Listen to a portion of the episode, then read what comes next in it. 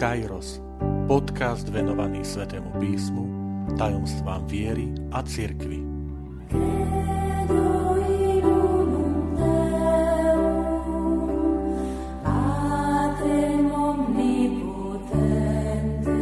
Sedemdesiata tretia časť. Niekoľko praktických rád lektorom. Druhá časť. Vitajte pri počúvaní tohto podcastu – Volám sa František Trstenský, som katolícky kňaz, farár v Kešmarku a prednášam sväté písmo na Teologickom inštitúte v Spišskom podradí. Milí priatelia, chcem nadviazať na predchádzajúcu časť a opäť sa venovať službe lektora, najmä v rámci bohoslužby slova Svetej Omše. A v tejto časti sa zameriam na predstavenie štruktúry bohoslužby slova.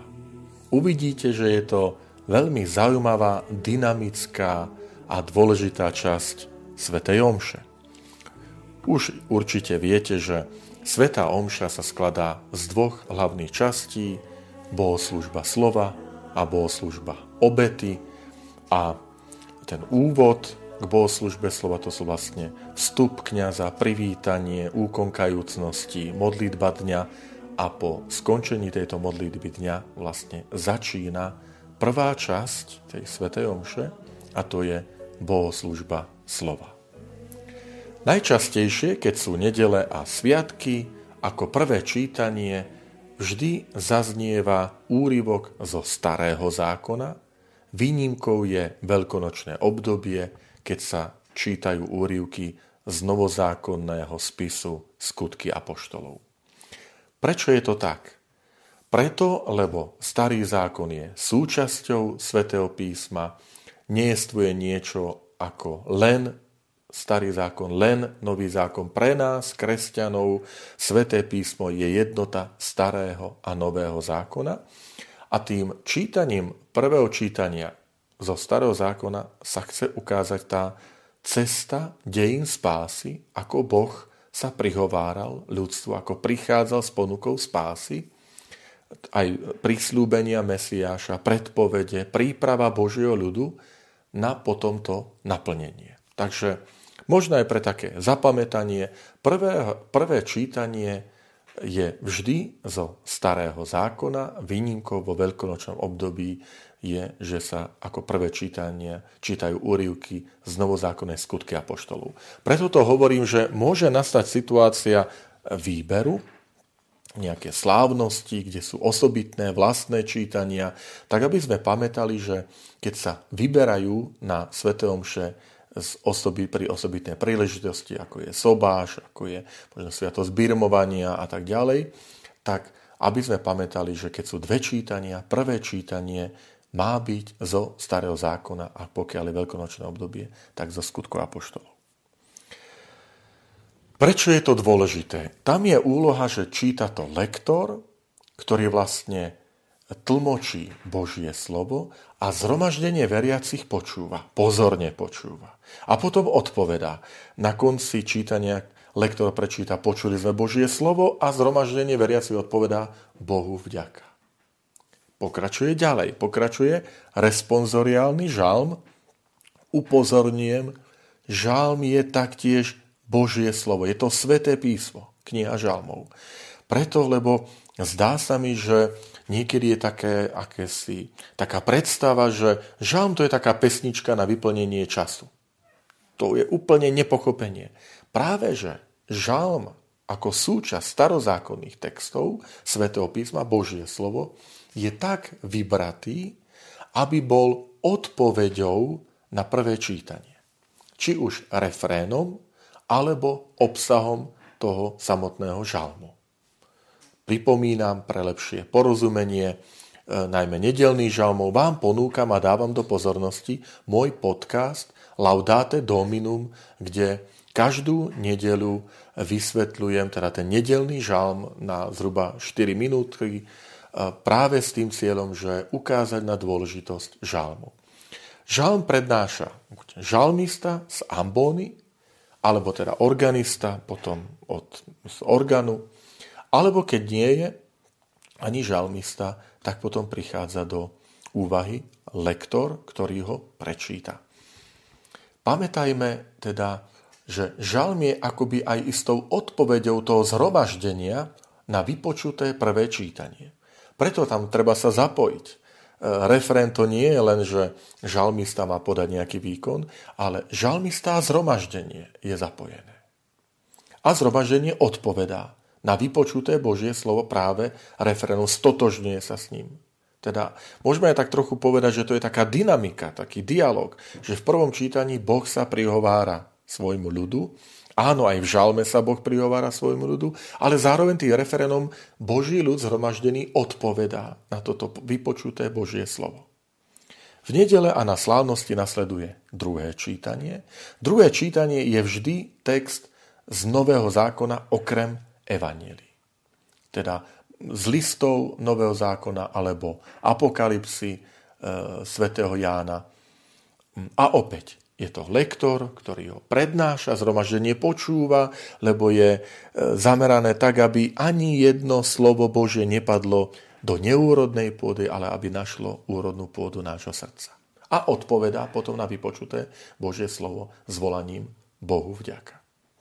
Nasleduje potom zvolanie alebo aklamácia k evaníliu, to známe aleluja, aleluja, aleluja, alebo v čase pôstu je to iné, chvála ti Kriste, alebo sláva ti a chvála Ježišu Kriste, alebo sláva ti Kriste, ty Božie slovo. To je preto, že pôstne obdobie má kajúci charakter, tak preto nie je tam aleluja, ktoré má radostný charakter, ale v pôstnom období, a len v pôstnom období zaznieva táto aklamácia pred evanílium. Opäť je to žalmista a zhromaždenie. Žalmista prednáša, zhromaždenie odpovedá, zopakuje tú výzvu, potom ide alelujový verš, veľakrát je to úryvok napríklad zo samotného Evanielia alebo z nejakej inej časti e, svätého písma. Cieľom je pripraviť zhromaždenie veriacich na vyvrcholenie bohoslužby slova a to je Evanielium. Evanielium, jeho prečítanie je vyhradené um, diakonovi, kňazovi alebo biskupovi. To znamená, nemôže ho v žiadnom prípade čítať e, ten, ktorý neprijal sviatosť posvetného rádu. A to je diakon, kňaz alebo biskup. Samozrejme doplním, že ak sú títo traja prítomní, vždy má prednosť privilegium prečítať evanielium diakon. Ak je pri Svetej Omši diakon a je tam, hoci je tam aj kňaz a biskup, diakon má privilegium, to je jeho privilegium čítať evanielium a to sa musí dodržiavať. Všimnite si, že aj, aj tá dôležitosť Evanielia je zdôraznená aj symbolmi, ktoré sa spájajú e, s čítaním Evanielia. Napríklad to môže byť procesia s Evanieliárom. Teda osobitná kniha, v ktorej sú e, obsiahnuté len evaneliové texty. Že sa nesie v procesii, kadidlo, sviece, prichádza sa ku ambóne a odtiaľ sa prednáša. Preto je to slávnostne, lebo sám Ježiš Kristus, evanílium, jeho slovo zaznieva. Boží syn. Hej, to, mohli by sme tak povedať, že kým čítania Boh hovorí skrze prorokov, skrze svetopisov, ale v Evangeliu prehovoril k nám ústami syna. To je dôležité. Preto, preto pri čítaní Evangelia, pri slávnostiach sa použije kadidlo, kde sa incenzuje, tak sa to povie. Nie, že to znamená, vyjadruje sa úcta tomuto posvetnému textu, že to je Božie slovo, taktiež dáva sa kríži, kríži, keď kňaz, diakon, biskup číta evanilium, tak najskôr krížikom poznačí tú časť, ktorú číta evanilium a potom aj seba na čelo, na pery a na hruď. Robíme to aj my ostatní, zhromaždenie veriacich, lebo prosí, pane, nech nad týmito slovami uvažujem, rozmýšľam preto na čelo, ohlasujem preto na pery a zachovávam v srdci preto na hruď. Pamätajme na to, robme to, je to krásny symbol, gesto, ktorým naozaj nech je to krížik, nech to nie je odáňanie múch, ale vyjadrenie toho, čo vyznávame srdcom, nech aj navonok našimi úkonmi, našou liturgiou, aj tým vonkajšími symbolmi prežívame. Potom na konci e, prečítania textu, e, keď je to diakonov kniaz, tak poboská knihu či už lekcionára, alebo pri slávnostiach evaneliára, čiže knihy, kde sú tie evanelia zhromaždené. Alebo keď je to e, liturgia, ktorej predsedá, ktorú slávi biskup, tak prinesie knihu evanieliára, evanieliár pánu biskupovi a on zhromaždený veriacich požehná knihou svätého písma. My sa vtedy prežehnáme. Čiže vidíte, ako je sústredená pozornosť práve na vyvrchole, na centrum a to je evanílium. Samozrejme je to aj postojmi pri čítaniach, pri žalme sedíme. Prečo? Lebo vtedy sme ako tá Mária, ktorá si sadla k pánovi k nohám a počúvala ho. My sme vtedy Ježišovi učeníci a pozorne sedíme a chceme počúvať Božie slovo pri Evangeliu stojíme, pretože vítame e, toho najvzácnejšieho hostia, samotného Krista, ktorý prichádza vo sobe toho, kto číta vo sobe e, Božieho slova Evanielia, teda slovia sa nám prihovára a preto ten pri Evangeliu sa vždy stojí. Aj, už aj tá procesia, lebo je to vyjadrenie úcty voči tomu, že tu prichádza Kristus teraz k nám. Stále všimnite si tú dialogickú formu že na konci Evanília ten, kto prečíta, tak vyzve alebo oznámi, že počuli sme slovo pánovo, chvála tebe, Kriste. Že opäť to má byť zvolanie, to, ten dialog medzi zhromaždeným veriacim a medzi týmto číta lektor a potom kňaz, keď číta Evangelium. Nasleduje homília, opäť homília je vyhradená jedine biskup, kňaz, diakon. Po nej nasleduje vyznanie viery, je to zase naša odpoveď na to Božie slovo, nie je to obnovenie toho záväzku. Chcem žiť ako veriaci človek. Chcem, toto je naša viera, túto vieru vyznávame, túto vieru chcem žiť v každodennom živote. Čiže vyznanie viery naozaj nemalo by byť, že organista si ho tam sám zaspieva a my to tak popočúvame, ale naozaj má byť vyjadrením spoločným toho zhromaždenia. A Bohoslužba slova je zakončená modlitbami veriacich, e, ktoré sú čítané najčastejšie alebo spievané samozrejme od ambóny. V niektorých prípadoch, keď je to pán organista napríklad spieva, tak môže byť aj od pri orgáne. Opäť je to zapojenie toho, kto číta a zhromaždenie, ktoré odpovedá. Všimli ste si, Všimli ste si, že liturgia bohoslužba slova je mimoriadne pestrá, je rozmanitá. Že je tam aj rozmanitosť postojov, že tam sedenie, státie, potom niečo sa číta, potom sa spieva, je tam priestor pre ticho, je tam vyznanie viery. Tým sa chce ukázať bohoslužbou slova, že sa uskutočňuje výmena. A to je výmena takáto odovzdávanie slova a príjmanie slova. Že lektor, žalmista, ten, kto číta evanilium, kto prednáša homíliu, odovzdáva Božie slovo.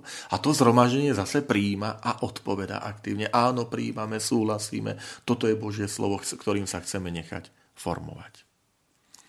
Tu je také moje pozbudenie, že pokiaľ je to možné, že tá farnosť má viacerých lektorov, Najmä na slávnosti a sviatke dobre, keď naozaj každé to čítanie číta iný lektor. Že prvé čítanie iný lektor, jeden, druhé čítanie druhý lektor, žalm, žalmista alebo organista, však samozrejme evanilium kňaz, diakon, biskup a modlitby veriacich je dobre, keď zase ďalší lektor, niekde možno ministranti.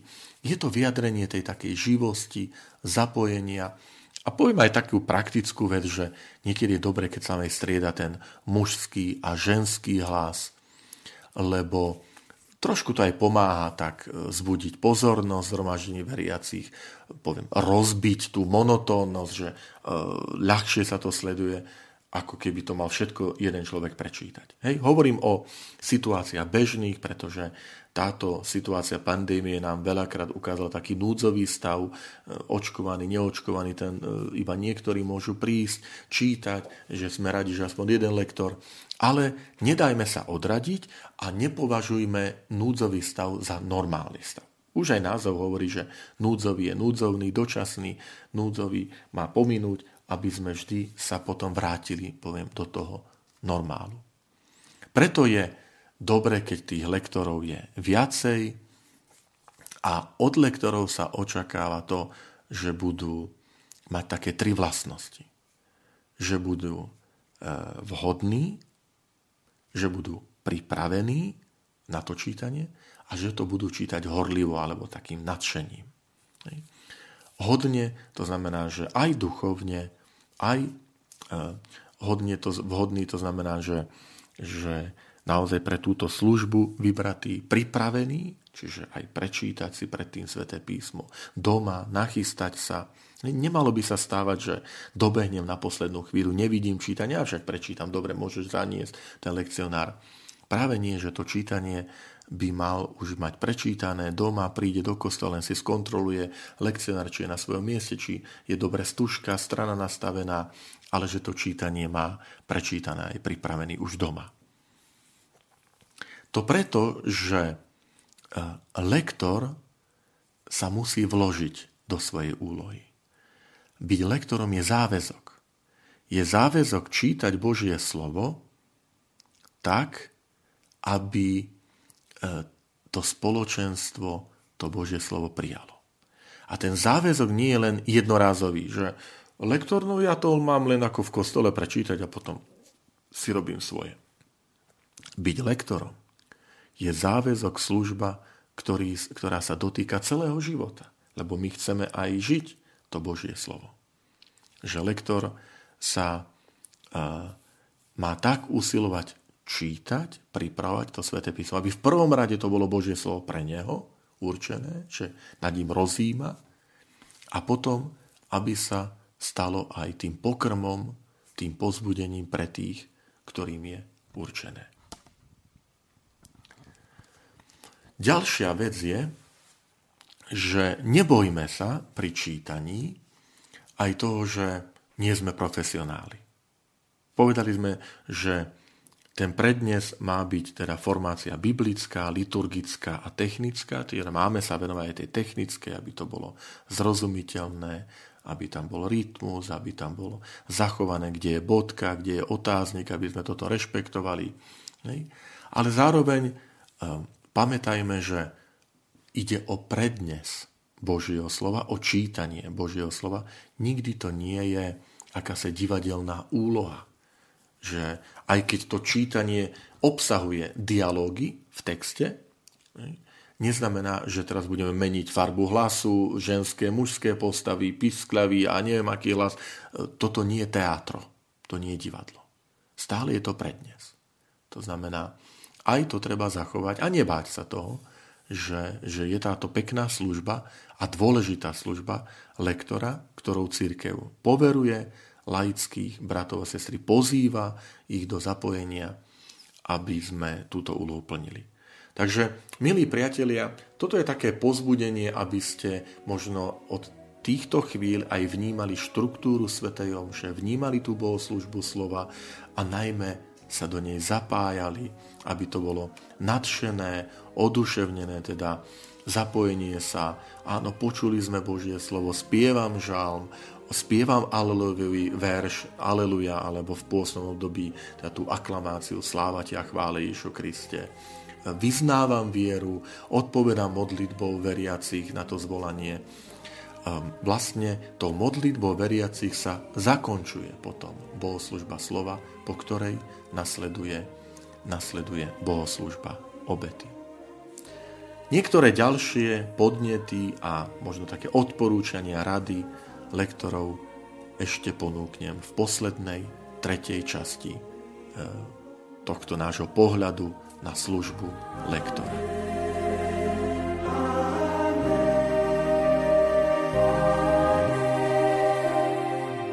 Ďakujem, že ste počúvali tento podcast. Teším sa na ďalšie stretnutie s vami. Sledujte naše aktivity na web stránke farnosti Kežmarok www.fara.kezmarok.sk alebo na Facebooku farnosti Kežmarok.